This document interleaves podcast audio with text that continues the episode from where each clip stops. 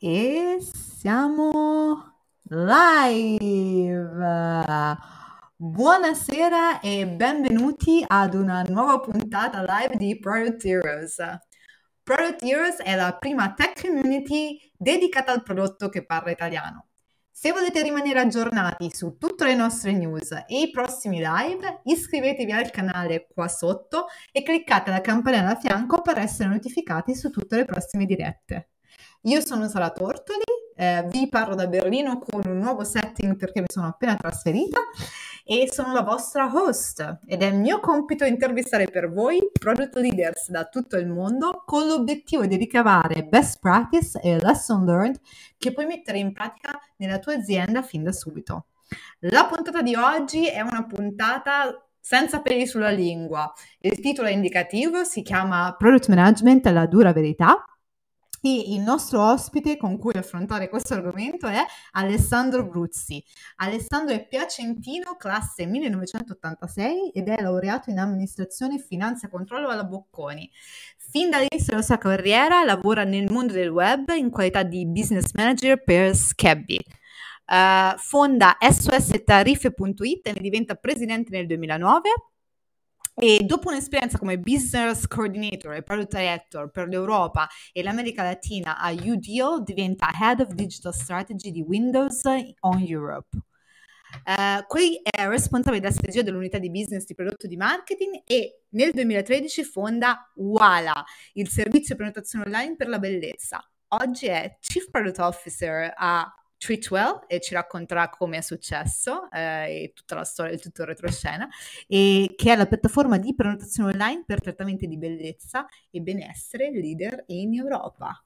E io adesso vado dal nostro ospite. Ciao Alessandro. Ciao Sara. Sembra Ma che ho fatto un lunghissima oggi. Non ho fatto un cazzo, quindi. No, non è vero, no, no, no, c'hai un curriculum pazzesco. L'ho tagliato un po', scusami, però, cioè, se no, con un curriculum pazzesco come il tuo mi ci voleva tipo 10 minuti di intro. Beh, ottimo, così avevamo già finito, andavamo tutti a cena, però no, a parte gli scherzi, grazie dell'introduzione, grazie a Marco e grazie veramente a tutti perché eh, tra il dire e il fare c'è di mezzo non il mare, no? Anzi, l'esperienza e molto spesso quello che tu leggi nei libri poi eh, non è vero, eh, anzi non è vero per certe cose. E quindi prima che tu capisci quelle That cose... contiene, non è vero per certe cose. Okay. Non è, e questo è un sacco di tempo e quindi avere una, una, uno spazio dove effettivamente possiamo condividere cose pratiche è molto utile a tutti, no? Non siamo in Silicon Valley, siamo rimasti da una parte sfigati, dall'altra siamo super fortunati di non essere nati magari in altre parti del mondo, perché questo è il culo, this is, ok? Eh, quindi avere la, oggi la possibilità di condividere il più possibile tra di noi è meraviglioso. Senti Alessandro, io ti ho fatto un po' di intro, eccetera, e poi entriamo nel vivo della puntata, però ci fai, ci racconti un po' con parole tue in realtà il tuo percorso, cioè da, eh, da come hai iniziato a diventare product manager, no? Fino a fondare Wala e alla, poi a essere CPO di Tweetwell adesso, no? Quindi ci, ci dici un po' questo percorso, come è partito, così eh, chi ci ascolta e magari non ti conosce eh, comincia a capire chi sei, no? E poi da lì eh, cominciamo a entrare nel vivo della puntata. Ma guarda, ehm, la, cosa, la cosa più importante e su cui è una delle poche cose su cui sono d'accordo quando leggo i libri è... No, non ridere però, dai, cazzo, almeno... Questa puntata, eh, ragazzi, ve lo dico, non sarà molto... Non è normale, no, non è normale. Non è normale. Vabbè, ma noi andremo, non, non ti preoccupare. Eh, ok, è che effettivamente il, il product manager nasce come imprenditore che deve risolvere dei cazzo di problemi, ok? E i problemi ce li ha tutti i giorni davanti a lui, no? Adesso eh, non ho una famosa slide che uso quando vado ogni tanto a fare qualche lezione, però è uno che nuota nella neve con la maschera, da subnudo nella neve, e, dice, dove, e gli dico, dove cazzo è il problema? No? Don't look over sophisticated, no? Un sacco di volte, ogni giorno abbiamo un sacco di problemi davanti a noi. Il product manager deve risolvere quei problemi che ha davanti a lui, ok? Okay? E ho iniziato quando ero all'università. All'università, all'università avevo, spendevo un sacco di soldi in tariffe telefoniche, ve le ricordate le ricaricabili a suo tempo? Non c'erano mica gli abbonamenti come oggi. Eh, sono abbastanza eh. vecchio che me lo ricordo anche. Brava. Ed è per quello che insieme ad altri miei soci abbiamo fondato SS Tariffe, che alla fine ti permetteva di risparmiare sulle tariffe telefoniche. Ma l'avevo pensata in università. La prima versione si chiamava la mia tariffa.it, no? C'era questo grosso portale tedesco che si chiama Verivox, che mi ha detto guarda, noi abbiamo registrato la mia tariffa come brand, eh, o ce lo dai o vieni a lavorare da noi. E io sono andato in Germania. Questo è stato l'inizio di come abbiamo iniziato.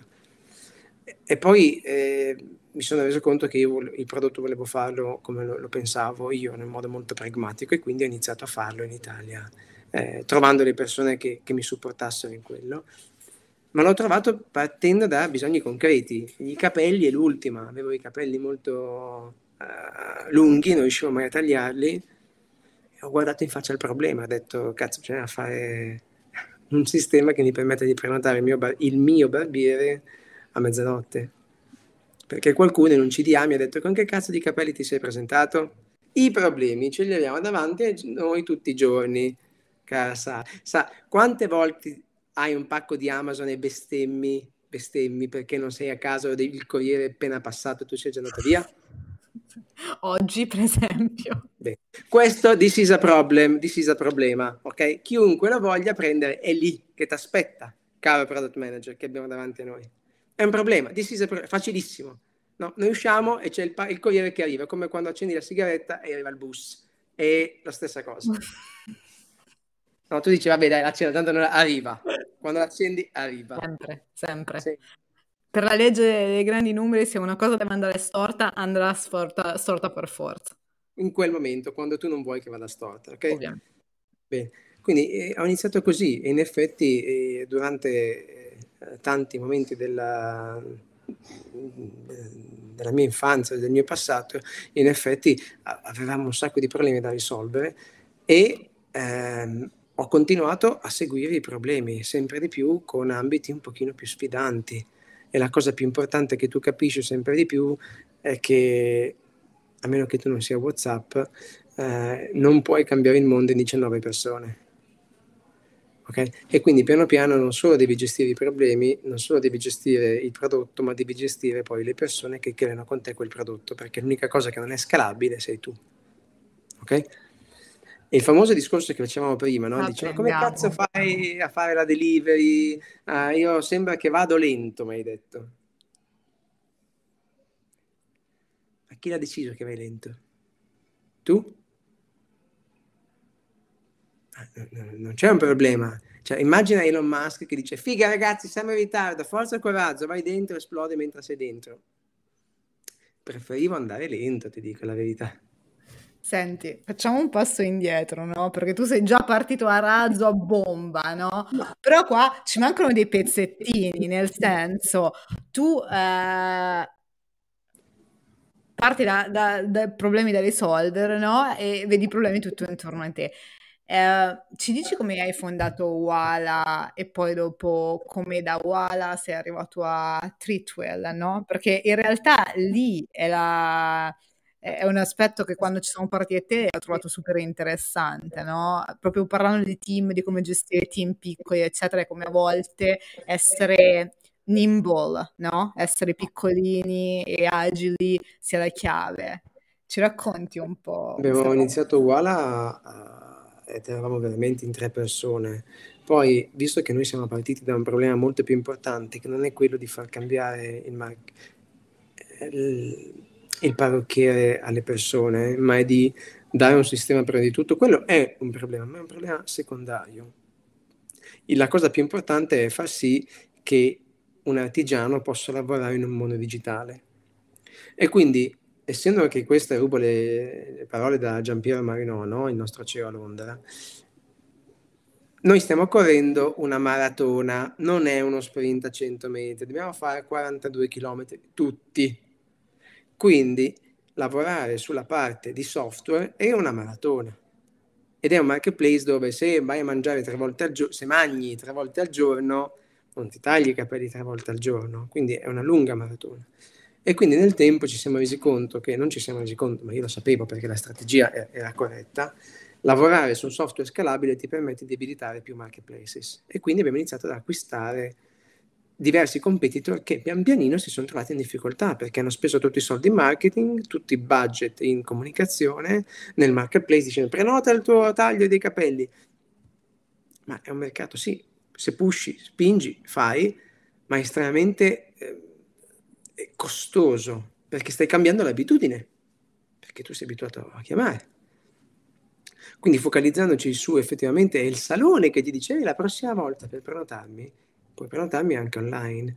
E il salone invece gestisce l'appuntamento rispetto a un supporto di carta estremamente costoso su un supporto digitale, ma nello stesso modo. E quello ha permesso di fare la scalabilità, di acquisire marketplace in giro per l'Europa e di convertirli su un modello di SaaS Enable Marketplaces per unificare la filiera. È quello che è successo a Tritwell poi nel 2020, quindi siamo riusciti, grazie anche ai nostri investitori, a far sì che Tritwell venga, venisse acquisita da Real Web, che è uno dei nostri investitori, eh, che è il nostro investitore principale, e quindi poi abbiamo unito Wala con Tritwell, dove effettivamente l'apporto di Wala è stato tutto il software, tutto il prodotto, se vogliamo. Ok? Il, il vero punto è effettivamente quello. Okay? Quindi siamo arrivati dove noi eravamo un team di prodotto di 4 persone, loro erano in 20, eravamo un team tech di 12 persone, loro erano in 100. Ok? E questo è, questo è l'aspetto già molto interessante, no? Ecco, secondo te, se tu dovessi eh, riflettere un attimo su come un team di quattro persone ha eh, superato, no? Team di 20, no? 20, 20 team di product manager, eccetera. Eh, secondo te, no? Qual è stata, se dovessi riflettere eh, all'indietro, la, il differenziante? Guarda, volevo la, scrivere... la chiave del tuo vantaggio competitivo, no? Volevo, volevo scriverlo per fare flame, no? Perché mi piace. E se dovessi scriverlo per fare flame, ok, scriverei questa parola, qual è stata la chiave del mio vantaggio com- competitivo. Vediamo se me lo fa scrivere, sì. Vediamo. Potremmo abilitare delle slide. Vediamo se si vede. Waterfall. Okay. C'è la parola da cui tutti i product manager rifuggono, no? Agile. Agile. Tema, waterfall. So. Ci spieghi allora come, come questa parola mm, che... Dai, ti, ti, spiego una cosa, no? Ti spiego una cosa. Esorcizzante, sì. ecco, waterfall. Like. Spiego una cosa. Okay. Se tu domani mattina devi produrre e, e prendiamo, prendiamo una eh, una cosa importante, no? la, la, l'atletica, cioè lo sport, no? la, la, palestra. Peloton prendiamo, no? Non è che si è rimessa a inventare come cazzo gira un pedale, è quello il pedale. Ok? Non è che la bicicletta ha fatto market research e user discovery e invece che disegnarla con un cazzo di sellino gli ha messo un tubo dove tu per sederti te la pigli in quel posto. No, ha fatto un cazzo di sellino, cioè allora ci sono delle robe che non ha senso fare agile, discovery. Raga, iniziamo a fare la ruota, poi la miglioriamo. Però una ruota funziona, cazzo. Cioè, non è che dobbiamo fare disco. Allora, ho disegnato la ruota quadrata l'ho fatta rettangolare, poi l'ho fatta triangolo, esagono e ho capito dopo tutta la discovery che ho fatto che sai che tonda è il perfetto shape. Ma che cazzo hai perso sei mesi di tempo? Ce l'avevi già pronta? Era già là? Allora, questa, okay, questa è il concetto vero del waterfall. Non significa che non, facciamo, che non si faccia discovery, che non è giusto farla, no? Adesso voglio un po' provocare. Però va giusto, bisogna farla dove sai che porti valore e dove sai che c'è una differenza importante di impatto che vai a deliberare. Non perché ti piacciono farti le pippe mentali perché applichi il framework. Serve un cazzo, perdi tempo. E il tempo è l'unica cosa che non torna. I soldi sì, soldi buttine via te ne danno degli altri. Il tempo no, butti via, non, to- non, non c'è un investitore che ti regala il tempo e quindi invece di, pen- di, spendere sei mesi di tempo per fare una user research, per capire dove mettere un bottone, tu lo metti. Poi magari si rompe, si incazza l'utente e tu lo correggi in minuti 5. Va bene. Quindi il waterfall sta lì, noi l'abbiamo fatto fin troppo il waterfall, ti dico la verità, perché poi non abbiamo, essendo in pochi, non abbiamo mai avuto tempo di continuare ad iterare. Mm? Ma molto spesso abbiamo costruito dei prodotti che erano ottimi al 60-70% in waterfall. Sapevamo esattamente quello che doveva essere fatto. Non è che provavamo, non andava, lo cambiavi, pivot, non andava. No, andava. Abbiamo disegnato la prima agenda, cazzo, la prima agenda è ancora oggi, dopo sette anni, la stessa. Abbiamo aggiunto delle cose, il box è stato pensato esattamente in quel modo, esattamente funziona. Quindi bisogna stare attenti no? quando si utilizza per, perché o va di moda o perché è figo o perché tutti fanno così o perché è quello sensato in molti approcci difficili difficili. Cioè, è ovvio che ti dico, non sappiamo come cazzo mandare un razzo sulla Luna. Beh, innanzitutto su Marte, innanzitutto mi ristudierei tutto quello che è stato fatto prima e dico, ok, Waterfall fino lì funzionava, no? Beh, da lì in poi è ovvio che applichiamo, più il problema è complesso, ovviamente, più devi fare eh, un approccio agile per minimizzare i costi e minimizzare i tempi di sviluppo. Ma molto spesso ci troviamo davanti a dei problemi facilissimi Vabbè, scusa, eh. Scusa. Aspetta che devo oscurare una cosa perché sennò poi mi taglio. Nel frattempo salutiamo dopo 16 minuti che siamo in diretta chi ci sta ascoltando da casa e invitiamo le persone che ci ascoltano uh, se vogliono lasciarci delle domande uh, in chat così poi le facciamo ad Alessandro. No, non si vede Ale. No, adesso si vede. Eh, ma io vedo al contrario. Ah, vedi al contrario? Eh sì, ce lo devi leggere. No, tranquilla, tranquilla, c'è un mirror camera che tu non conosci, ma adesso lo vedrai giusto. Ok. Product managers don't need domain knowledge to be effective. The mindset that product roles must know. The domain is often the receipt I know, and then uh, uh, we need. Uh... Ok, no problem, no problem. Allora, tu immagina Sara di non saper cucinare. Che è anche il caso, per esempio. Beh, insomma, i problemi chi non sa sono altri, no? Tu dici, vabbè, eh, cosa ci vuole? Eh, prendo la colla, le, leggo la pentola, non lo so, no? Come cazzo pensi di non sapere cucinare? Cioè, adesso vorrei chiamare Canavacciuolo, non lo chiamo perché ho, ho rispetto verso Canavacciuolo in diretta, e dico, Antoni, ascolta un po', ma tu, per essere un bravo chef, no? devi sapere gli ingredienti o non te ne frega un cazzo. Questo è come dire, per, per essere un bravo chef non devi sapere gli ingredienti. Ora, non puoi, il, il waterfall, questa cosa è direttamente collegata, il waterfall non può funzionare se tu non hai un domain knowledge perfetto. Mm-hmm. Se no fai cazzate pazzesche. È per quello che è stato inventato Agile. Visto che tu non conosci un cazzo del dominio, no? Perché e Alessandro si è scollegato su questo punto qua. Eh, quindi in attesa che si ricolleghi, Alessandro per favore ricollegati, eccoci qua. Scusa, eh, Sei emozionato sul waterfall. No, no, è che ogni tanto non si capisce, oggi mi salta la connection così. Quindi ti dicevo, per evitare cagate pazzesche, hanno detto facciamo cagate minori, cioè lean cagate, no? Dove continuiamo a iterare che non la facciamo giusta. Ma se tu la facessi giusta subito, no. Paganini non ripete,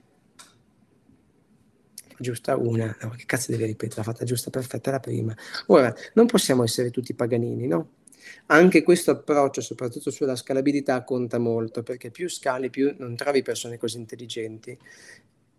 E non è un'offesa a nessuno, è proprio il mondo che è fatto così. Il mondo è fatto da persone medie per la maggior parte e da talenti eccezionali per una piccolissima parte. Questa è matematica, no? Una gaussiana.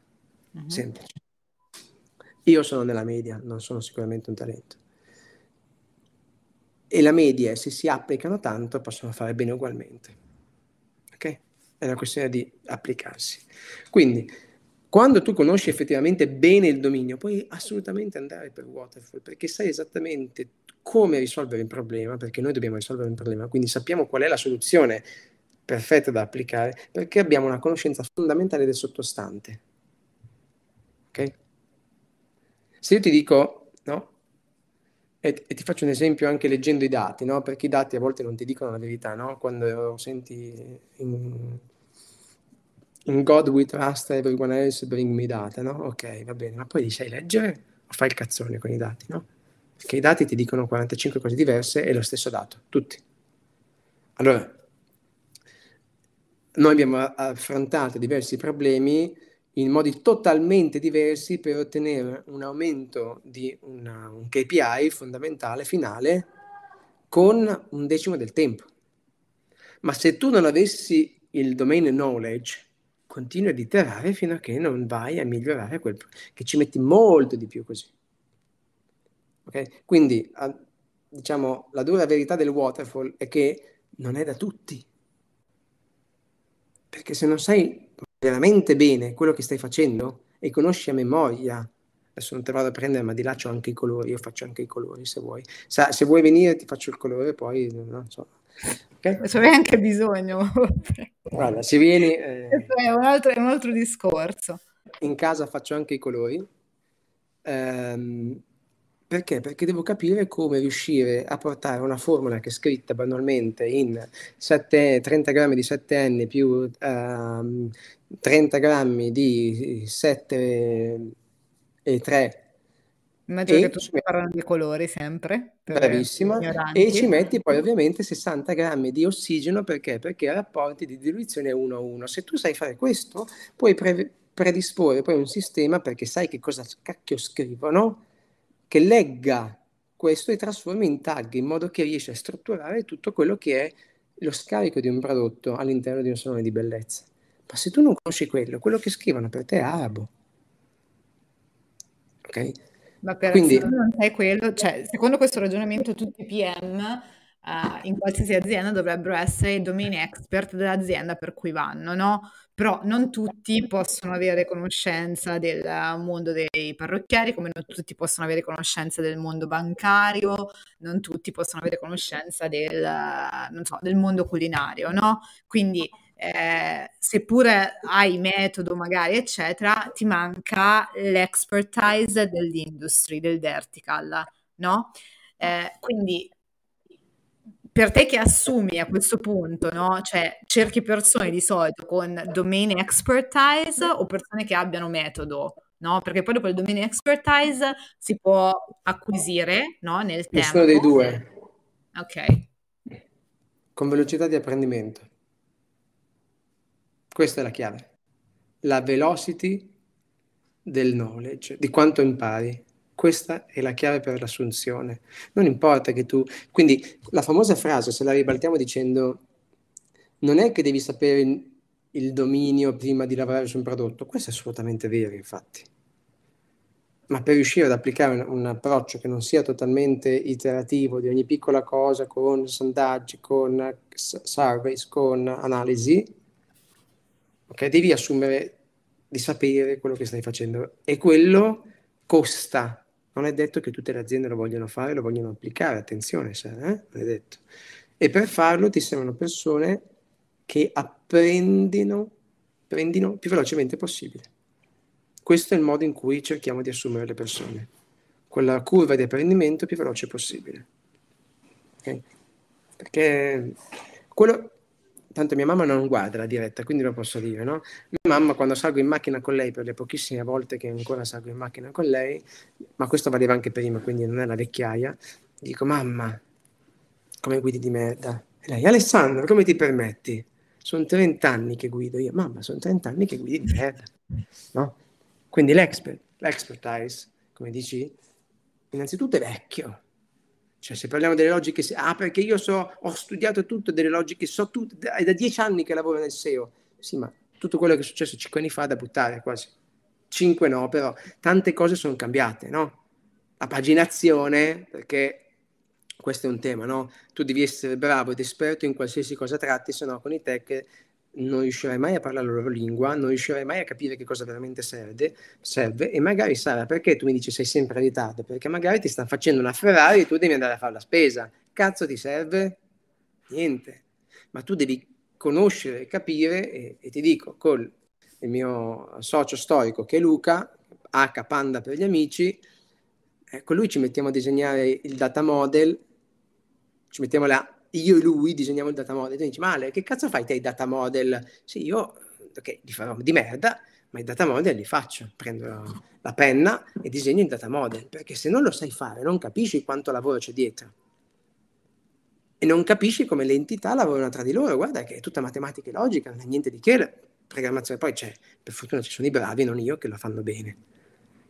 Ok? Eh, eh, però ehm, que- questo, questo è, è, il punto fondamentale, quindi la curva di apprendimento in modo che butti dentro una persona che costa all'azienda questo, eh? e nel giro di 3-4 mesi diventa un super esperto del dominio, okay? che però ha alla base una grandissima dote logica e matematica per affrontare i problemi. Infatti, nei test di selezione che facciamo, eh, dove mediamente purtroppo scattiamo il 97, 98, anzi di più, 99% delle persone, di più del 99, adesso scusami, ho fatto un conto 99,5 su giù di lì, scattiamo, eh, perché eh, noi valutiamo, purtroppo è una proxy, e non è giusto, sai, ma è una proxy, io da qualche parte devo pur fare, certo Trattiamo le persone che non hanno uno spiccato senso di logica matematica di affrontare i problemi, in quanto quando domani mattina ti dico qual è il modo migliore per costruire un loyalty program, hai due strade. O sei un bravissimo analista, quindi amo le persone che vengono da McKinsey, da Boston, da tutto questo mondo, Oliver Wyman, eccetera, eccetera, perché hanno senso critico di ragionamento, o altrimenti continuerai a iterare fino a che non trovi la soluzione, ma io non ho quel tempo e quindi il test logico-matematico ti fa portare davanti a te l'evidenza del non so di questo problema, qual è la, non importa la soluzione, come logicamente lo affronterei, perché ogni giorno ci troviamo a fare questo nel nostro lavoro reale, perché non c'è Google che ci dice scrivi come creare un sistema di loyalty program data model. Risultati zero. O ci sono quattro indiani su GitHub che ti hanno fatto gli schemi sbagliati quindi devi mettercela tu e domani mattina la razio è perché la risposta non c'è, devi farla tu e voglio vedere come ragioni. E molta Senti, gente dice non lo so. Aspetta, eh, quindi eh, adesso ci sei entrato tu in questo tema, lo volevo trattare comunque, quindi grazie per averlo, per averlo tirato fuori. Eh, Ecco, ci dici tu che cosa, magari ci stanno guardando adesso alcuni product manager che stanno cercando lavoro, no? O vogliono cambiare lavoro, no? Se fanno application domani per Treatwell, no? Quali sono le cose che tu guardi, no? Cioè, quali sono i criteri che ti fanno dire a un candidato sì piuttosto che no? Una l'abbiamo già detta, no? Due, anzi, capacità di apprendimento e capacità logico-matematica, quindi più che logico-matematica, forse per come l'hai posta, è quella di eh, l'abilità analitica di scomporre i problemi e di saper analizzare i dati, no? Quindi, es- poi quali sono le altre cose che, che, tu guardi in fase di selezione che ti fanno dire sì, questa persona potrebbe essere... La, la curiosità, la curiosità è un'attitudine, tutto il resto, cioè devi guardare l'attitudine, Okay. L'altra cosa che trovo abbastanza corretta nei libri che leggo è che le soft skills sono sempre più importanti perché, perché i problemi da risolvere sono sempre più difficili, perché quindi il waterfall si potrà applicare sempre meno, questa è la verità, perché i problemi sono sempre più complessi, e perché quindi per affrontare i problemi non, hai, non sei più da solo, ma probabilmente hai bisogno di un domain expert con te. Ok? tipo ad esempio noi i data, i data cioè, stiamo cercando adesso un data product manager e lì ok, lavorerà col data engineer e col data scientist insieme. Perché? Perché è difficilissimo pensare di risolvere certi problemi da soli e quindi avere delle soft skills di comunicazione, di leadership, eh, di passione e di curiosità sono per me le cose che non impari e quindi sono molto importanti quelle le guardiamo, tutto il resto non frega un cazzo. Cioè, che si sia laureato con 110 lode, sì, è una proxy matematica di prima del ragionamento, ma se si laurea con 110 lode e poi non è in grado di capire una sequenza matematica, cosa me ne faccio? Niente. Ok? Sarò cattivo, sarò cattivo per carità, però me ne faccio poco. Eh, e quindi ci deve essere per forza un, un metodo unbiased che tu utilizzi, con tutti i self-selection bias che vuoi, comunque il più, il più concreto possibile. Non ci sono altre cose che guardiamo, cioè abbiamo assunto di persone che non c'entravano niente. Okay? Addirittura c'è una persona che prima faceva finance che oggi gestisce lo sviluppo delle nostre app, prima faceva finance. E questo ragazzo si è messo a lavorare di notte per un anno e mezzo a studiarsi SQL per poi dire, oh, se si apre una posizione di product, io faccio application. È da un anno e mezzo che si studiava SQL e UX e UI. Perché il product manager è come, e l'ho detto in un altro intervento questo, è come il direttore d'orchestra, deve sapere un po' di tutto un po' di un cazzo. Però un po' di tutto bene. Poi, ovvio, io ho fatto conservatorio tanti anni, no? A pianoforte la chitarra di merda me la so suonare, la batteria di merda me la so suonare. Comunque, se tu mi dici prendi il Charleston, non vengo con la, con la decalcificante Magic, prendo il Charleston. C'ha anche le carte, c'ha anche uno. Eh, diciamo, sì, sì, c'è, c'è, anche uno. C'è anche non, so, non, so, perché lui è venuto in puntata col Magic e con l'uno, però okay. vabbè, c'è, c'è, un senso dietro. Ok, c'è un senso, c'è, c'è, anche il gatto se vuoi. Comunque, eh, fare così. No, eh, quindi la cosa fondamentale è, è, proprio limitare il più possibile quali sono le cose che guardi, perché altrimenti non assumi veramente nessuno o assumi tutte persone che vengono da, cioè, non so, tutti gli ex McKinsey o tutti gli ex Google o tutti gli ex Facebook, inizi a fare veramente poi delle, mh, delle gruppi anche se io non sono la persona migliore per spiegare la diversity, gruppi poco diverse che quindi contribuiscono poco alla eterogeneità del gruppo e quindi alla diversità di idee. Quello è molto importante. Importante, importantissimo direi. Senti, ma l'hai, l'hai, accennato, l'hai accennato prima, anzi l'hai accennato un paio di volte durante questo intervento, ma se, se tu dovessi assumere il product management, no? Cioè, però un po' di direttore d'orchestra che devi saper fare un, un po' di tutto, più o meno bene, no? Quantomeno arrivare fino a un certo punto deve essere indipendente, poi ci sono gli esperti che lo possono fare meglio di te, no? Eh, secondo te che cosa serve no, per diventare un product manager di successo? Specialmente le persone che magari cominciano adesso no? o hanno interesse per questa carriera, su dove si, dove, dove si dovrebbero focalizzare? non sui libri, ok? Perché tutti leggono solo i primi due capitoli eh, di Netflix, uh, No Rules Rules, con le ferie illimitate e con gli stipendi al massimo. Poi nessuno dice che se tu sei bravo, non eccellente, ti mandano a casa in due mesi. Eh? Quindi non prendiamoci per il culo, ragazzi. Detto questo, dove dovremmo focalizzarci?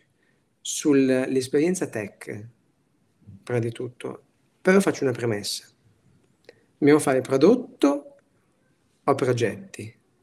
Perché se facciamo progetti è tutta un'altra cosa. Se facciamo prodotto in Italia ci sono poche. Dico Sara, prima o poi torni in Italia e hai rotto il cazzo di stare all'estero. Eh? Bene, poi mi, censurate poi nel dire nella, nella, nella no, no, no, ti lasciamo, ti lasciamo così ruotare. Se andiamo sul podcast metteremo qualche beep probabilmente. Beep, beep, dai, beep. E, beep. Esatto, però devi tornare in Italia perché? Perché le, persone brave servono in Italia. Peccato che di prodotti in Italia ce ne sia molto poco. Molto, molto poco. Voglio fare un plauso in diretta alle persone che stimo di più in Italia, che sono gli amici di Bending Spoon, che sono Ciao veramente Matteo, bravi. salutiamo Matteo che è stato qua in puntata. Ciao Matteo, grande Matteo, che sono appena tornati dal retreat, dall'offsite che hanno fatto ehm, Zanzibar, no? Sono andati, un posto meraviglioso, Sud, in Sudafrica se mi ricordo. E, ehm, quindi di prodotto ce n'è poco, ma se vuoi lavorare veramente nel prodotto, queste sono le cose che devi sapere. Ok? Se io ti dico come gestisci la paginazione e se tu vuoi lavorare su un prodotto web, devi saperla. Se io ti dico rel prev next, tu mi dici, eh, male, malissimo se io ti dico la canonicalizzazione dei link è sbagliata, tu devi sapere di che cazzo sto parlando. Anche se c'è l'ingegnere che lo fa poi, ma tu devi, devi dirgli che cosa fare, no devi dirgli questa è la guida, seguitela. Se non ci metti due settimane magari, perché lui dice allora ho studiato, poi adesso facciamo il meeting, così ti spiego cosa capito. Ok? Quindi devi studiare innanzitutto, devi innanzitutto avere due cose. Se vuoi lavorare sul progetto, prodotto. Prodotto, poche realtà, quindi probabilmente inizia a dire voglio andare magari all'estero a vederlo, eh? mettetelo nelle cose da fare purtroppo. Due, ci sono due realtà di prodotto, ci sono le realtà di prodotto medio-piccole, come sono io, dove si fa prodotto seriamente, senza andare in Silicon Valley, ok? Se no ci sono realtà come Google, dove se vai a Zurigo, se vai a Dublino, non è che fai prodotto, in gran parte fai product market fit, fai adatt- adatt- marketing ok, adattazio, ad, adattamenti, adaptation, ok, adattamenti a un utilizzo, una localizzazione del prodotto, si fa veramente poco, ok? Se pensi, e quindi c'è Product Manager 1, Product Manager 2, ci sono i livelli in Google, sembra uh, Super Mario, che io odio, no? No, te lo giuro, no, un mio amico in Facebook eh, mi diceva, no, perché adesso sono a livello 3 e se tutto va bene fra due anni passo a livello 4. Sì, ma che cazzo stai imparando mentre poi, ti ripeto, c'è persone che piace, non è la mia, come intendo il prodotto, per me il prodotto è risolvere i problemi reali, ok? Eh, quindi, quindi, quello che io consiglio è di non iniziare a fare startup, minchia e varie così, no, di lavorare però su dei progetti, dei prodotti reali, anche piccoli, okay? ma di risolvere dei challenge piccolissimi e impari. E la cosa più importante è continuare a fare e a sbagliare. Mm, questa no, l'hai sentita trita, ritrita questa cosa, però è il concetto di iterazioni. Una persona, adesso vogliamo fare un esempio cruele, cru, cruento, cruel, cruel ehm, non la uccidi se hai solo un colpo in canna, perché magari sei un tiratore pessimo, ma la uccidi se hai 18 pallottole e tu velocemente gli spari tutte. Quindi questo è l'iteration voglio tornare nel mondo reale del prodotto, iterazioni, quindi la cosa più importante è di continuare a fare più iterazioni possibili se la prima non la fai giusta e quando inizi non la farai mai giusta, è normale. Ok? E quindi devi stare in azienda dove il, all'inizio ti viene detto cosa devi fare, perché io sono molto della scuola del non puoi pensare di uscire dall'università e no, nei libri, leggi sta minchiata nei libri, no? Lo dico piano perché è veramente una grossa minchiata, che bisogna avere la libertà no? Dire datemi il problema e io lo vado a risolvere. Ma c'hai 22 anni, cazzo, sei appena uscito da... non hai mai, mai visto un cazzo di problema davanti.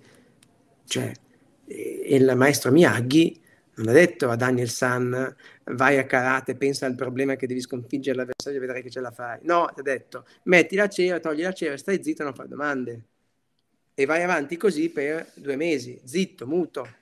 E lui poi si è reso conto che questo movimento era quello che serviva per parare i colpi. Te lo ricordi Karate Kid? No, questo è un film da product manager che dovresti vedere e l'altro è Il diavolo veste Prada. Punto. Che il ceruleo non è questa roba qui. Ed è il domain knowledge di prima, il ceruleo. Se tu non sai cos'è il ceruleo, vai a casa. Punto. È giusto. Come no? Grandissimo, uno dei miei film, forse, eh. forse uno dei film che ho visto di più, non Karate Kid, il diavolo veste Prada. Eh, anche, anche, io, guarda, ti confesso questo. Eh, quindi, se tu vuoi iniziare, devi iniziare a lavorare con gli ingegneri, anche con un solo sviluppatore. Devi iniziare a lavorare tu, a fare tutto il resto, i sales, marketing, uh, legal, perché ti vai a scontrare con un sacco di problemi e li vedrai magari piccoli, ma inizierai a capire cosa ruota tutto intorno al prodotto, perché il prodotto non è scrivere la user story o fare la discovery. Perché fai la discovery e poi ti rendi conto che il legal ti dice no, questa roba qua non si può fare. Ma cazzo, non ci avevo pensato a chiamare legal. Adesso li chiamiamo stakeholder, no? Sta parola qua. Sta roba qua, sta, qua, sta roba qua, no? Sta qua qua, come direbbe Bersani. Però la verità è che perché? Perché non ci hai mai messo la testa, non hai mai capito cosa serve per fare un prodotto perché sennò la prima cosa che pensi è ok, vado su quel sito, ma terms and condition come li faccio?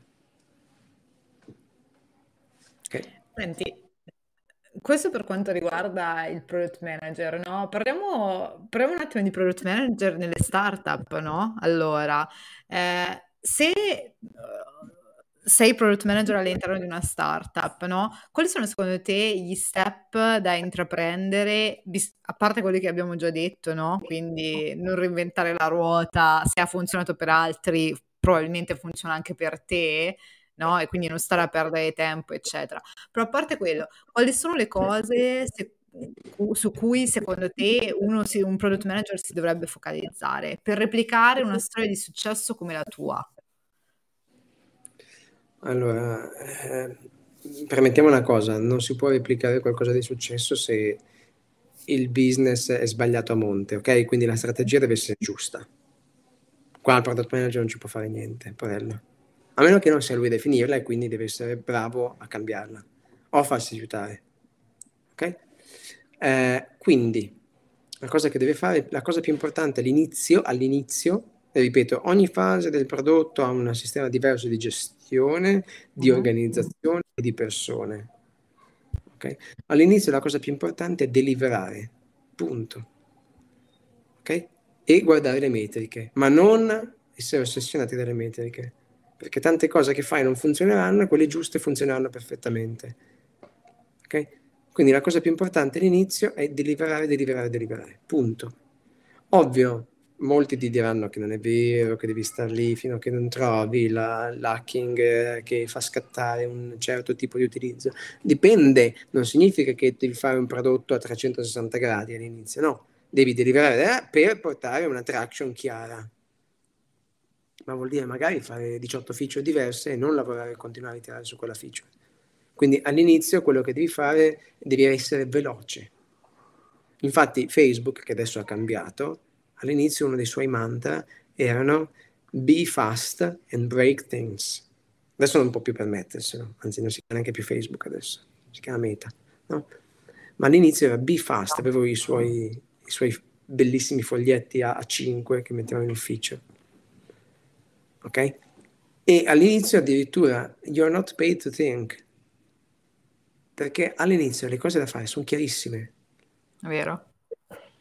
Quindi prima di perderci in meeting del cazzo, in riunioni, falle, falle, vediamo se va. Se non va, cosa non va, rifacciamo. Velocità. Quindi minimizzare quello che deve fare un product manager all'inizio è minimizzare il tempo di rilascio di una cosa che possa essere funzionante. Funzionante non come lo intende lo sviluppatore in develop. Eh? Funzionante che funzioni esattamente, che risolva quel problema che hai pensato perché molto spesso mi, mi schianto e, e mi, mi, mi, confronto con il tech che non porta in uh, funzione, cioè la feature esattamente come deve essere pensata, perché come è pensata e come funziona il design, eh? non come appare, come funziona. E questo è all'inizio e soprattutto all'inizio quello che è importante fare, eh, il product manager deve fare tutto. Tutto. Tutto quello che è sai che dopo, dopo quando diventi un po' strutturato, ma questo non è il mio compito. Ecco, quando vedi che non è il tuo compito, è proprio lì che devi farlo. Perché è lì che fai il collante con tutto il prodotto che stai sviluppando. Perché la differenza è sempre di più che nel futuro, se vuoi essere competitivo e se vuoi fare un prodotto che funzioni sempre meglio, devi farlo con sempre meno sales. Quindi è il prodotto se stesso che si vende. Quindi il, prodotto, il product manager alla fine è un sales. Punto perché sta facendo un prodotto che si vende da solo. Quindi deve avere quelle competenze. Tanto che no, un product manager all'inizio, se non ha letto le regole della persuasione di Robert Cialdini, non inizia neanche a lavorare da me. Punto. Quindi questo lo mettiamo di nuovo nei commenti per, per essere assunti da, da no, è una provocazione, è una provocazione ovviamente, però abbiamo applicato la, la regola del fan dei Cialdini della, nella regola del principio di coerenza e aggiungendo uno step, nonostante che tutti ti dicono se rimuove uno step aumenti del 20% la conversione, dipende, abbiamo aumentato invece del 10%, del 16% la, la, la, conversione aggiungendo uno step per il principio di coerenza di Cialdini. Ma se tu non hai tutta questa base, all'inizio il product manager per me deve, essere, deve avere tanta cultura generale, questa che manca. Bas- eh, non so se manca, ma è vero che deve avere molta cultura generale, anche, anche secondo me. E questo mi porta peraltro, eh, non la cultura generale di per sé, ma questo aspetto del deliberare, no? Volevo tornare un attimo all'aspetto della delivery, perché prima del, che noi arrivassimo in diretta, in realtà io e Alessandro stavamo già facendo una diretta per i cavoli nostri solo in privato eh, e stavamo parlando proprio di, que- di questo argomento, no? Della delivery e di come essere veloci nel, nel deliberare. Um, Guarda, io vorrei che tu eh, ripetessi no, in puntata. Prima di tutto la cosa che ti sei segnato e che non mi hai voluto dire perché mi hai detto che te la dico in puntata e adesso la devi dire. non la so nemmeno io. E, e poi vorrei che eh, tu raccontassi quello che hai raccontato a me eh, quando ci siamo sentiti la settimana scorsa o due settimane fa. Eh, allora. da, sulle, come si fa a deliberare velocemente. È che più o meno eh, ci assomigliano le due cose. no? Quando tu mi dici, prima stavamo facendo questo discorso e penso che l'80% dei product manager, il 95, il 99% dei product manager si trovi almeno una volta nella vita alla settimana in questa situazione. Eh, ossia, eh, siamo in ritardo. La feature non è deliberata per uh, venerdì. Innanzitutto venerdì chi cazzo l'ha deciso che deve essere venerdì? Toglietevi sto venerdì dalla testa, no? A parte questo, a parte la battuta, Sara mi dice, siamo in ritardo. In ritardo rispetto a cosa, Sara? Uh-huh. Te lo chiedo. E io ho detto, siamo in ritardo rispetto alle stime che gli ingegneri stessi hanno fatto del loro lavoro, no? Quindi quando loro stimano, loro si danno dei points, eccetera, e in base ai points tu più o meno fai, fai delle stime, no? Su quando potremo essere live, potremo lanciare questa feature in production, eccetera, no? Ma soprattutto hai una deadline fondamentale che è il next, quando sei una startup, che è il next round founding, no? Questo è fondamentale perché devi avere un po' di tempo per mostrare traction agli investors, no? quando parlavamo prima di metrica, eccetera. Se non rilasci in tempo utile, tu questo tempo per monitorare e portare alcuni dati ai tuoi investors non ce l'hai. Quindi siamo in ritardo rispetto a questa cosa qua, per esempio. No? Allora, prima cosa, togliamo la dura verità, no? I, gli story point non servono un cazzo. E su gli questo. Story, gli story point non servono un cazzo. E su questo. Cana, oh. Allora, è come se io ti dico, Sara, tu guidi ogni tanto, no? Sì, ogni tanto. Ogni ta- quando, quando, voglio fare un incidente stradale. Vabbè, vabbè okay. Tanto quanto... Eh, eh la, da, da anni. Non ti preoccupare, tanto è una cosa molto semplice. Tu guidi, sì, perfetto. E hai fatto mai benzina? Sì, è capitato. È capitato, benissimo. Ora, invece di parlare in litri, no? Adesso parliamo in story point. Per andare da Milano a Firenze servono 238 story point, che la conversione story point litro è di 0,6. E dici, ma che cazzo di minchia di merda? Chi ha fatto sto cazzo di ragionamento di merda? No, cazzo, togli, togli gli story point. Ai giorni, sono già gli story point. Quanti story point? Allora, da me abbiamo inventato la serie di Fibonacci, Fibonacci Bruzzi la serie di Fibonacci Bruzzi è per dare semplicemente un, dei, sto, dei, dei, giorni, ma senza dire 2.78 giorni, se no torni nell'errore di prima. Ok. Serve uno, perché non è proprio la serie di Fibonacci, è una versione adattata. Uno. La versione tre. di Bruzzi Fibonacci. Sì. Uno, tre, cinque. Eh, dopo 5 c'era 9, 13 o più di 13 al massimo 20. 20 vuol dire che la, l'obiettivo è troppo grande, va spacchettato. Finita, la serie è finita. Quindi ci metti un giorno, o tre, o cinque. È quattro, metti cinque, tanto devi fare sempre più 30%. Okay? Quindi, step numero uno è, stiamo overcomplicando la situazione quando andiamo a stimare. Per cui aggiungiamo delle metriche intermedie che devono essere dei rapporti di conversione. Cazzo, togli tutto, semplifica, porca puttana. Parliamo in giorni. Ok? Primo. Gli sviluppatori hanno paura perché? Perché poi appunto questo è un errore che viene fatto, l'estimate finisce in una deadline. Sbagliato. Sbagliato. Qui il product manager parla, pe- scusami, pecca di conoscenza tecnica. Perché da una parte, se lui vede che si va lunghi, è lui che interviene. Cioè, se Riccardo Muti vede che si stanno addormentando tutti al concerto e che nessuno arriverà vivo alla fine, cazzo, l'obertura la taglia ad un certo punto. Si salta e dice dalla battuta 18 si va, cambia e via. Da, da, da un segnale e si cambia. Non sarà perfetta, ma almeno evita che tutti inizino a dormire in, in sala. Okay? Questo però presuppone che tu la partitura la conosca a memoria di tutti e sai quando puoi fare gli stacchi. Quindi significa che sai esattamente che cosa tagliare, quindi c'è una iperanalisi all'inizio, quasi di micromanagement, per sapere esattamente come è fatto tutto lo sviluppo della storia. E sai che cosa tagliare in extremis. Uno.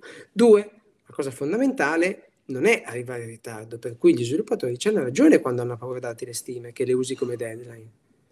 Ma è, boh, abbiamo detto 12 giorni? Bene, cerchiamo sempre di migliorare la stima tutte le volte, ma se Facciamo 10 giorni. Abbiamo detto 10 giorni, perfetto. Oggi è il giorno 1, alla fine del giorno 1 mi aspetto che tu sia arrivato al 10%. Se no sarai già in ritardo. Poi lasciala stare, lo fai logaritmico, quel cazzo che è, perché all'inizio devi settappare il progetto, vaffanculo. Ok, io divido sempre invece che farlo al giorno 1, no? all'inizio, per evitare troppo sbatti, poi vai in micromanagement sui team che hanno dei problemi nella delivery, lo fai al 50% al giorno 5 tu devi essere al 50%. Non lo sei, alzi la manina, però invece che pensare al giorno 5, no, su un progetto grosso che poi spacchetti, magari di due mesi, tu sei già la prima settimana se sei in ritardo. Allora alzi la manina e dici, ehi, stake chiamiamoli stakeholder nella versione agile, no? Ehi raga, questa sarebbe la versione giusta, siamo in ritardo. E lo dice la settimana 1 di due mesi. Così agli investitori gli dico, due mesi prima, vi facciamo vedere le metriche non a quello, a quell'altro, nel mentre organizziamo un bridge, cioè tutti, a tutti dai il tempo anche di organizzarsi, non puoi arrivare all'ultima mancando la deadline, ma qui non è un errore di tech, è un errore di prodotto, cazzo, che non è stato capace di spacchettare correttamente, ok? E secondo me, ok, Oggi supperiamo alla figura di un prodotto molto forte con l'engineering manager che in parte lavora per prioritizzare il lavoro dei ragazzi, che è sbagliato. L'engineering manager deve far crescere il team a livello ingegneristico, non a gestire il day to day col team. Quello va fatto col product manager, anche se non è il suo capo, è il suo capo a livello di day to day lavoro. Poi il product manager non sa un cazzo di come fare meglio la pull request e quindi è ovvio che c'è un engineering manager o un agile coach che li aiuti a organizzarsi meglio nel lavoro. Perché io vedo banalmente dei calendari degli ingegneri che fanno meeting alla mattina e al pomeriggio, è sbagliatissimo. La prima cosa che io faccio quando arriva un product manager nuovo è organizziamo il tuo calendario. Le basi. Metti la cera, togli la cera. Metà giornata è legata... Eh, metà giornata è legata alla discovery. Chiamiamola discovery. È legata a capisci che cazzo devi risolvere. Ok? Senza usare termini che poi non si capisce. E cosa fai? Lunedì mattina capisci che cazzo devi risolvere, oh, rispondi a tutto quello che è successo nel weekend, te lo gestisci tu. Lunedì pomeriggio hai meeting se vuoi. Chi ti fissa lunedì mattina i meeting lo rifiuti, finito. Martedì mattina hai meeting se vuoi farli, se serve. Questo già parliamo di un'organizzazione più strutturata, eh? non mm-hmm. all'inizio. Martedì pomeriggio risolvi quel cazzo che devi risolvere. H Discovery. Mercoledì no meeting day, nessuno che mi rompe i coglioni.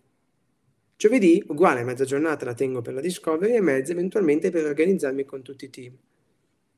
Venerdì uguale, venerdì mattina si fanno tutti, ad esempio, one to one, in modo che scarichi la gente, il venerdì è più tranquillo, e il venerdì pomeriggio lo porti con, oh, io faccio tanta lavoro di eh, research, eh, ricerca e sviluppo il venerdì pomeriggio perché sono, uh-huh. mi stimola a pensare cose molto nuove. Però in questo momento è chiaro, eviti ad esempio il task switching. Allora, questo ad esempio sta nell'engineering manager o nell'agile coach nell'aiutare le persone sia a lavorare meglio e sia a lavorare meglio a livello di codice, ma non nel day to day. Questo è sbagliato e in gran parte è stato fatto per il buon senso dell'engineering manager di sopperire a quello che il product manager non sa gestire e non sa spiegare. E questo è totalmente, profondamente sbagliato. Come la penso io. Ok. Sono sicura che tipo che ci sta ascoltando da casa gli hai dato materiale per cui pensare, no? Perché ci sono diverse definizioni di product manager, eccetera, no? Non tutti i product manager, per esempio, sono, sono così dentro il development, no? Cioè proprio braccia, gambe, tutto il corpo, quasi a scrivere il codice. Altri proprio si fermano alla, alla discovery, quindi ci sono diverse definizioni. Sono sicura che con questo, con questo tua tua frase, il tuo pensiero, hai dato eh, un po' di food for thought.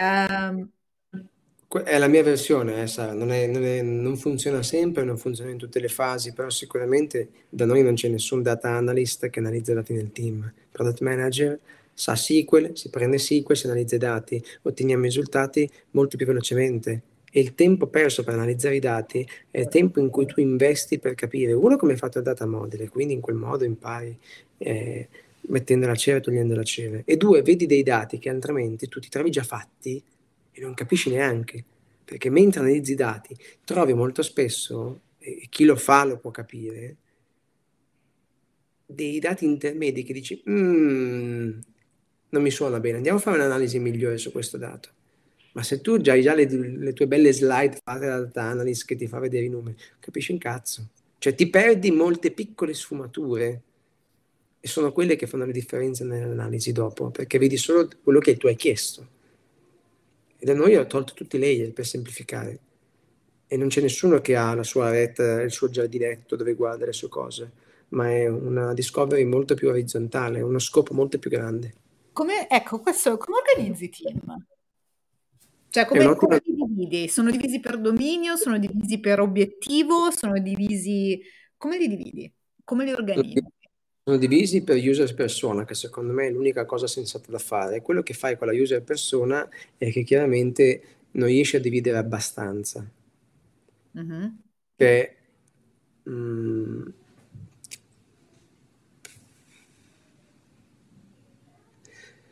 Sto cercando un esempio, eh? grosso grosso. Comunque, prendiamo questo qua, no? La user persona su booking.com. C'è il target uh, traveler, business, business traveler, uh-huh. family, ok?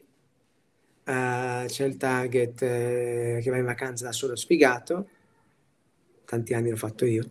Uh, quindi, ovviamente, qual è? Il business traveler è immenso come target immenso se ci penso booking.com insomma secondo me è uno dei top insieme al family quindi pensare che c'è un product manager che segue tutta la user persona del business traveler è da folli ok quindi ti dico non ho ancora la soluzione su come pensare a un team di prodotto di 100 persone io ti so risolvere oggi un problema di un team di prodotto di 30 persone uh-huh. di 200 persone di prodotto ancora non ci sono arrivato e non l'ho ancora risolto perché? Perché nel product manager per me risolvi i problemi che adesso, evita di uh, andare a perdere tempo a cose che non ti servono oggi.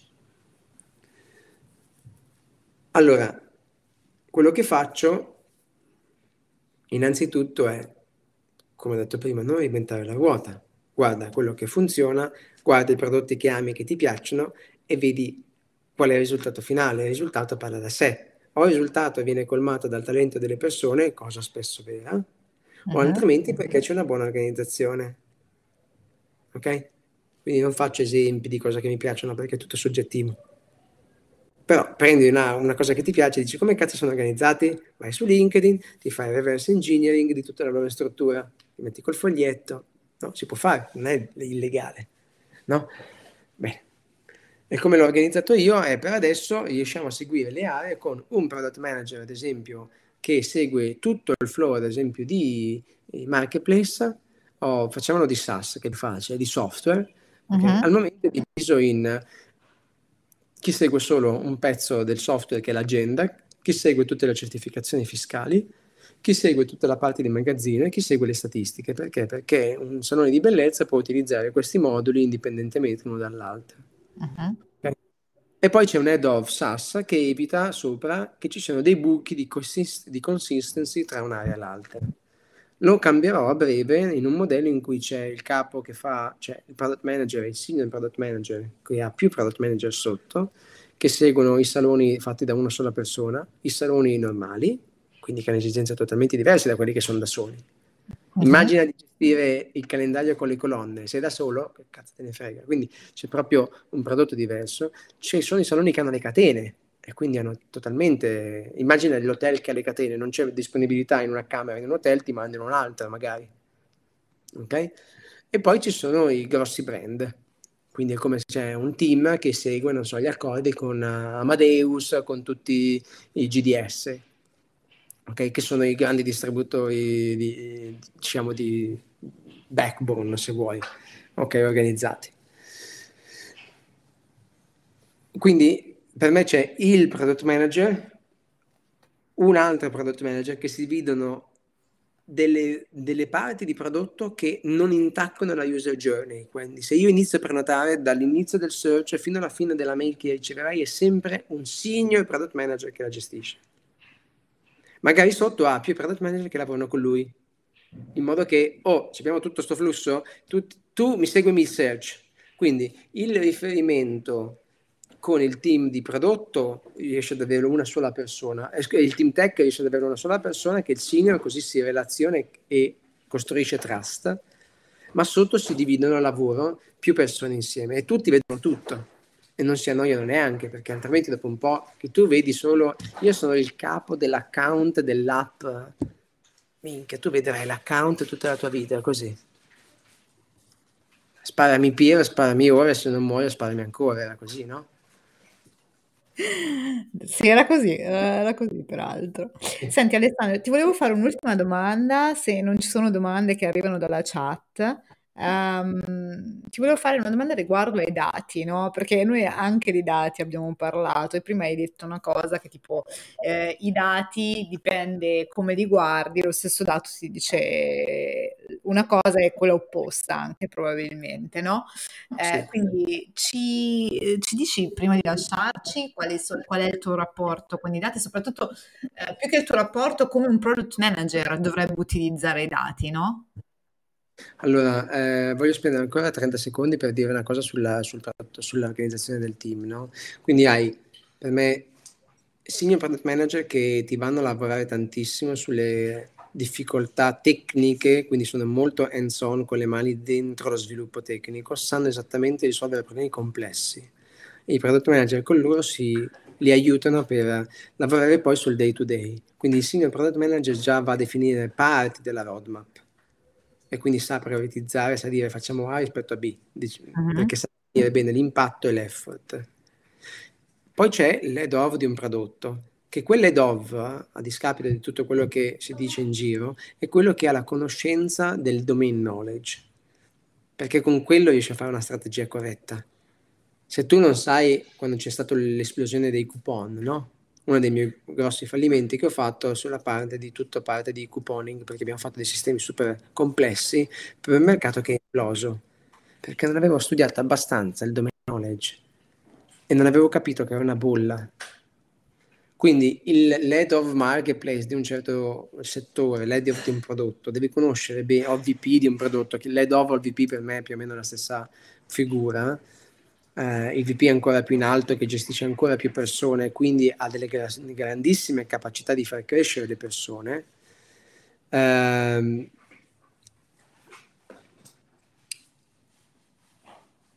deve avere una conoscenza fondamentale, fondamentale di tutto il sottostante, si chiama in finanza. Cioè, il, perché il, bre- il, prezzo del Brent va su e giù? Perché mm-hmm. tu sai che c'è una crisi dei, microcontro- dei microcontrollori, delle turbine di estrazione. Allora tu puoi capire qual è il mercato e puoi capire come correggere la strategia. Questo per me è il VPD insieme alla gestione di tante persone. Volevo chiuderti questo discorso di come ho organizzato un team di prodotto. C'è il product manager che lavora, appunto, sa risolvere dei problemi, ma non gestisce persone e non definisce la roadmap. Il senior già inizia a gestire parti della roadmap e si organizza con quelli sotto, ma non, un, non deve avere una grossissima, ma nel mentre la impara perché ha una grossa velocità di apprendimento. E mm-hmm. l'head of marketplace o il VP hanno grosse capacità di gestire persone e una capacità molto profonda di capire il mercato. Per tornare ai dati, perché il mercato si capisce anche con i dati, non so se è stato Netflix che l'ha definito, no, Slack, Slack, mi sa che Slack. We are a data informed company, ha detto, ha detto finalmente cazzo. Non è Airbnb, Airbnb.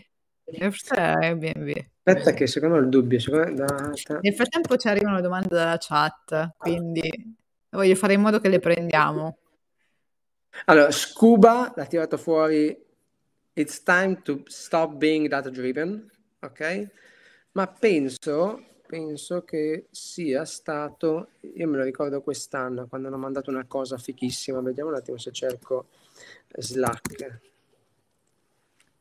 Sono, sono abbastanza, perché guardavo l'altro Dici? giorno, sì, penso sì, che sia Airbnb. Sì, sì, sì, sì, sì, Airbnb, scusami, non volevo dire cazzate controllate, Airbnb. Eh, beh, Brian Chesky da designer, no? Eh... Sono fatti troppe pippe sul design, ragazzi, eh? Troppe pippe, troppe pippe. Io li amo, eh, li amo, li amo, adoro, però prenoto su booking.com. Però li amo, Booking Io non lo sapevo, ma tipo Brian, Brian Chesky, proprio perché è un designer, eccetera, l'employer numero 6 6 o 7, quindi proprio yearly, super yearly, eh, loro hanno assunto un uh, chief data scientist. Cioè, super yearly, tipo um, che in un'azienda, normalmente in aziende, insomma, startup arrivano eh, già in fase di scale up, no? Quindi già molto più tardi. Sì. Per lui è stato l'employer number... Ti faccio una provocazione, eh, ti faccio una provocazione, Sara. Questi qua stavano fallendo. E il bed and breakfast, eh? Storia famosa della Silicon Valley e poi si sono resi conto, dopo tanti tentativi, e il data scientist, no? perché il numero 6 c'era già, cazzo, sto qua, che non affittavano perché facevano delle foto di merda. Qua è un problema di conoscenza del business, caro mio. Beh, non vuol dire che non sei mai andato fuori a fare una foto perché avevi visto il divano da affittare, ma tu non hai mai capito che quando ti scrivevano o quando tu volevi affittare un divano, dici ma che foto di merda, io questo, qua non ci vado. Cioè, una banalità. Que- questa banalità è esattamente quello che dobbiamo evitare in Agile. Che è una banalità, le foto non servivano.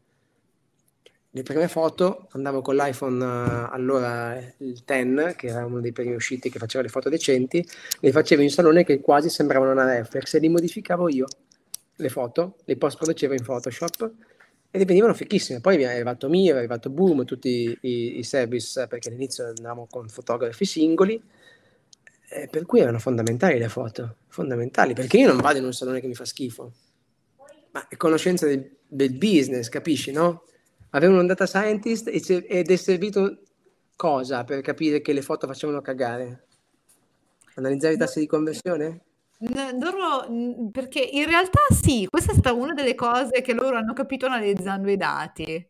Ti rendi conto? Esperimenti, sì, loro hanno parlato che praticamente facevano degli esperimenti un po' su tutto, no?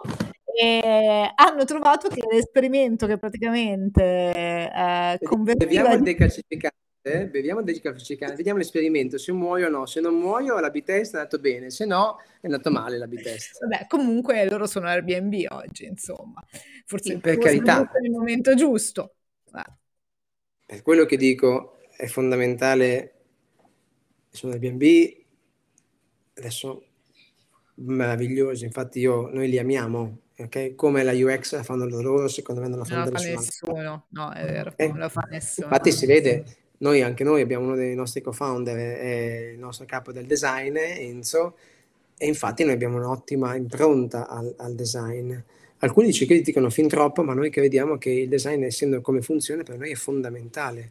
Infatti per noi Airbnb è una grossa fonte di ispirazione. Sì, ma non ci dimentichiamo che Booking.com fa molti più numeri.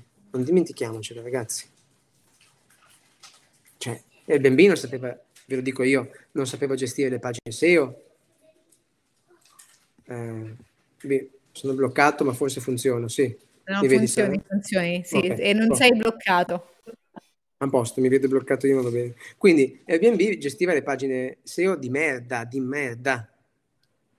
Booking.com non ha mai fatto queste piccolezze, quindi ciò significa, e infatti faceva molto più traffico. Airbnb però ha creato un brand molto molto forte, ok? Sulle persone. Infatti ha fatto un lavoro eccezionale, ha capito il valore della community molto prima di Booking.com. Quindi ci sono dei pro e dei contro in tanti momenti storici in cui si creano i prodotti.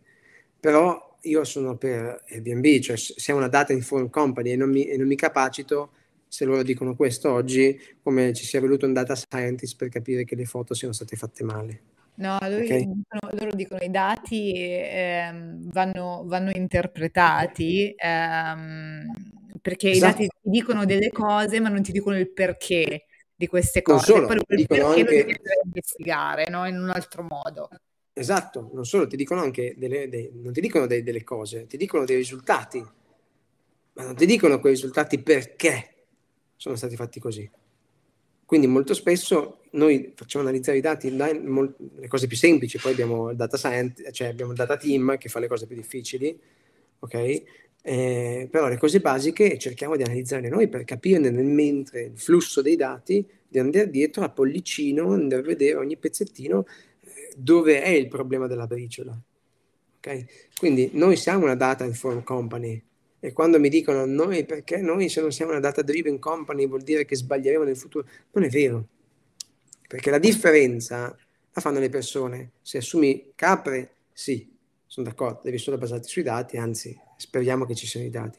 Ma se tu assumi dei talenti, la cosa più importante è mettere a disposizione dei dati, non troppi, se no diventi matto, a dei talenti che ne tirano fuori delle strategie, delle decisioni giuste e se conoscono bene il settore, conoscono i, i, fondamentali del business, non ti servono tanti dati per capire se stai andando male o bene. Se no, costruisci dashboard che sono vanity metric e non actionable uh, insights. Vero. Le vanity metric è, è la cosa più rischiosa, eh, sempre. Sono sempre dietro l'angolo, ti aspettano sempre. Se ti volti un attimo sono lì. Okay, è, un, è un attimo per dire abbiamo fatto 10.000 download ma di booking zero. E che cazzo ce ne servono 10.000 download? No? La vanity metric, 10.000 download.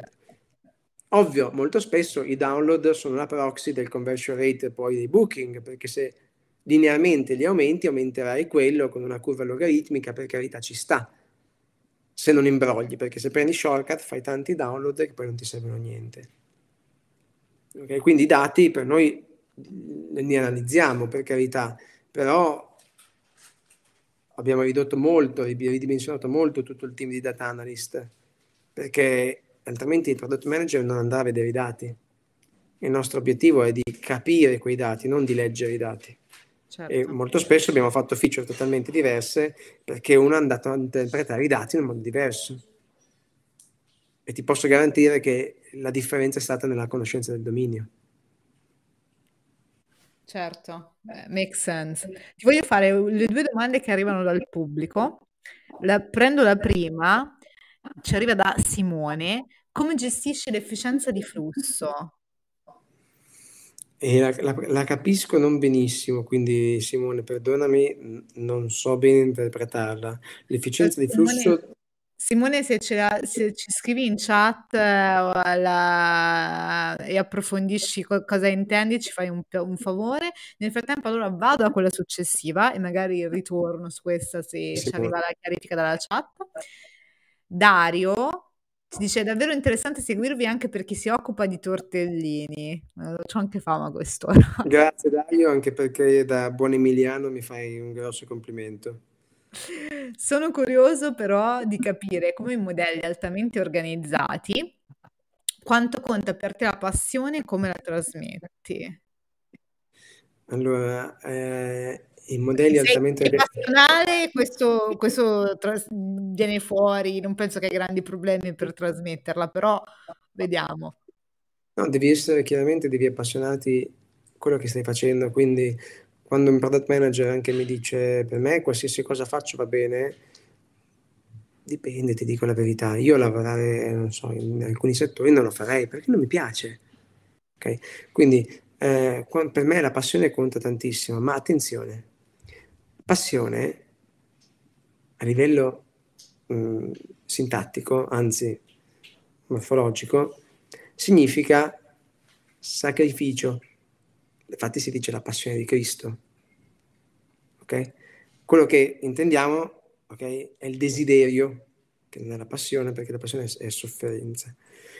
Quindi l'ardore, no? l'ardire per un qualcosa che desideri, ecco, per me conta tantissimo. Ma la cosa più importante quindi è che ti, ti piaccia, desideri veramente, ti appassioni, in quel senso, no? ti sei curioso, ok? Eh, di quello che fai. Questo è fondamentale. E come la trasmetto? Innanzitutto studiando tanto e portando la semplicità ai miei product manager di tante cose che imparo. Okay? Esempio concreto, chi di voi conosce Carl Jung? I tipi e i sottotipi. So, li conosci Sara? L'hai studiati? Tantissimi anni fa, però sì. Tanti tanti anni fa, Vai, purtroppo per me. Se vuoi semplificare Carl Jung, okay, puoi semplificarlo in quattro cose che ad esempio le persone oggi guardano, che è SPCL, che non è SPQR, è un'altra roba, okay, che è sicurezza, lucro, prestigio, comodità. E sono le passioni, cioè scusami, le, i driver principali delle decisioni che prendono le persone e, ed esprime molto spesso i tipi e i sottotipi di Young in modo molto semplificato. Quindi come, come trasmetti la passione? Uno, facendo veramente vedere che quello che fai per te è importante e che per te conta. E quindi il principio famoso di Cialdini della coerenza. Io ogni giorno mi sveglio e cerco di fare al meglio il mio lavoro. E se oggi, e faccio un esempio concreto, io il 4 gennaio lavoro oggi è venuto fuori che dobbiamo fare la certificazione del Portogallo fiscale, l'autorità fiscale del Portogallo ci ha fissato il, l'audit il 10, il, alle 10 di mattina del 4 gennaio. Un bestemmione, ho detto al mio product manager, cazzo, io ci sono. Anche se perché? Perché noi abbiamo l'obiettivo di chiudere la certificazione del Portogallo, anche il 4 gennaio. Ovvio che se dai un segnale dove non te ne frega in casa, dici no dai eh, Johnny spostiamola la settimana dopo, questo già non va bene, quindi la coerenza è fondamentale, lo studio è fondamentale, la condivisione è fondamentale. Ho fatto fare a tutti i miei PM un corso eh, di product manager avanzato in inglese eh, in una scuola della Silicon Valley, proprio per portarli sempre di più a conoscere il più possibile, tutti, anche quelli appena entrati. Tutti. Anche le cose molto difficili, poi le, le capiamo, le semplifichiamo, le analizziamo insieme. Quindi per, per me il desiderio di imparare è fondamentale e la trasmetto essendo io il primo esempio che do agli altri. Sì, l'esempio che tu vuoi. Ok? Senti, allora ci è arrivata nel frattempo la, la chiarificazione alla domanda di prima. Simone ci dice: ogni PM lavora su un componente verticale. Come gestita l'efficienza del flusso di processo? Ho capito che esiste una figura più in alto dei PM con una vista end-to-end, corretto? Quindi probabilmente lui si riferisce a quando facevi il distinguo tra product manager, senior PM, eh, eccetera. Quindi se magari rispieghi un attimo questo, sì. questo concetto. È proprio questo. Eh, scusa Simone, te l'ho spiegata male, perché se l'hai capito così, l'ho spiegata male, chiedo scusa. La, la difficoltà è proprio di non verticalizzare i componenti nel senso che anche il PM, il PM segue tutto. Oggi puoi fare un sistema di loyalty point sull'app mm-hmm. e domani mattina devi risolvere un problema SEO. È il senior PM che decide su cosa lavori o su cosa ti piace a te, in base alle esigenze. Il senior PM lo fa in base a, alla difficoltà in quel momento e all'esigenza, ma poi ovviamente in base alle caratteristiche di ognuno di noi ehm, scusa, ok, in base alle caratteristiche di ognuno di noi eh, ti dà la cosa migliore per te, no? perché quello è fondamentale. Quindi nessuno lavora sul verticale, eh, lo scope è tutto end, per tutti end-to-end. Quindi la velocità di apprendere all'inizio è molto più difficile. Scusami, la difficoltà, la velocità è più lenta, la difficoltà è più alta, perché ti può capitare tutto nello scope. Ok? È chiaro che attendere poi a una visione a 360 gradi di tutto, anche il PM è una visione di tutto, di tutte le attività. Okay? La differenza è che il signor PM sa risolvere cose che magari il PM non ha abbastanza magari esperienza eh, per farlo o per gestire anche i rapporti che si creano all'interno del team. Okay? Ma non esiste una, un componente verticale quindi oggi lavori su una feature, domani mattina lavori su un'altra e la difficoltà all'inizio è proprio per quello che selezioniamo le persone con la velocità di apprendimento, perché ti può capitare di tutto. Ok, grazie mille a Simone per la domanda e a Alessandro per la risposta e soprattutto grazie mille per essere stato con noi. Puntata lunghissima, però puntata ricchissima di spunti di riflessione per tutti quanti, me inclusa. Eh, io saluto tutte le persone che ci hanno ascoltato fino adesso eh, da casa e quelli che ci guarderanno poi in differita, guarderanno la puntata registrata e soprattutto saluto e ringrazio di nuovo Alessandro per essere stato con noi. Oh, grazie Sara, grazie Marco, grazie a tutti voi di aver seguito e spero che qualcosa sia interessante. Ricordatevi sempre, prendete gli spunti, fateli vostri, cambiateli e adattateli sempre alla situazione in cui vi trovate. Grazie mille per essere stato con noi senza filtri e averci esposto il tuo pensiero. Grazie e buona serata a tutti quanti. Ciao! Ciao!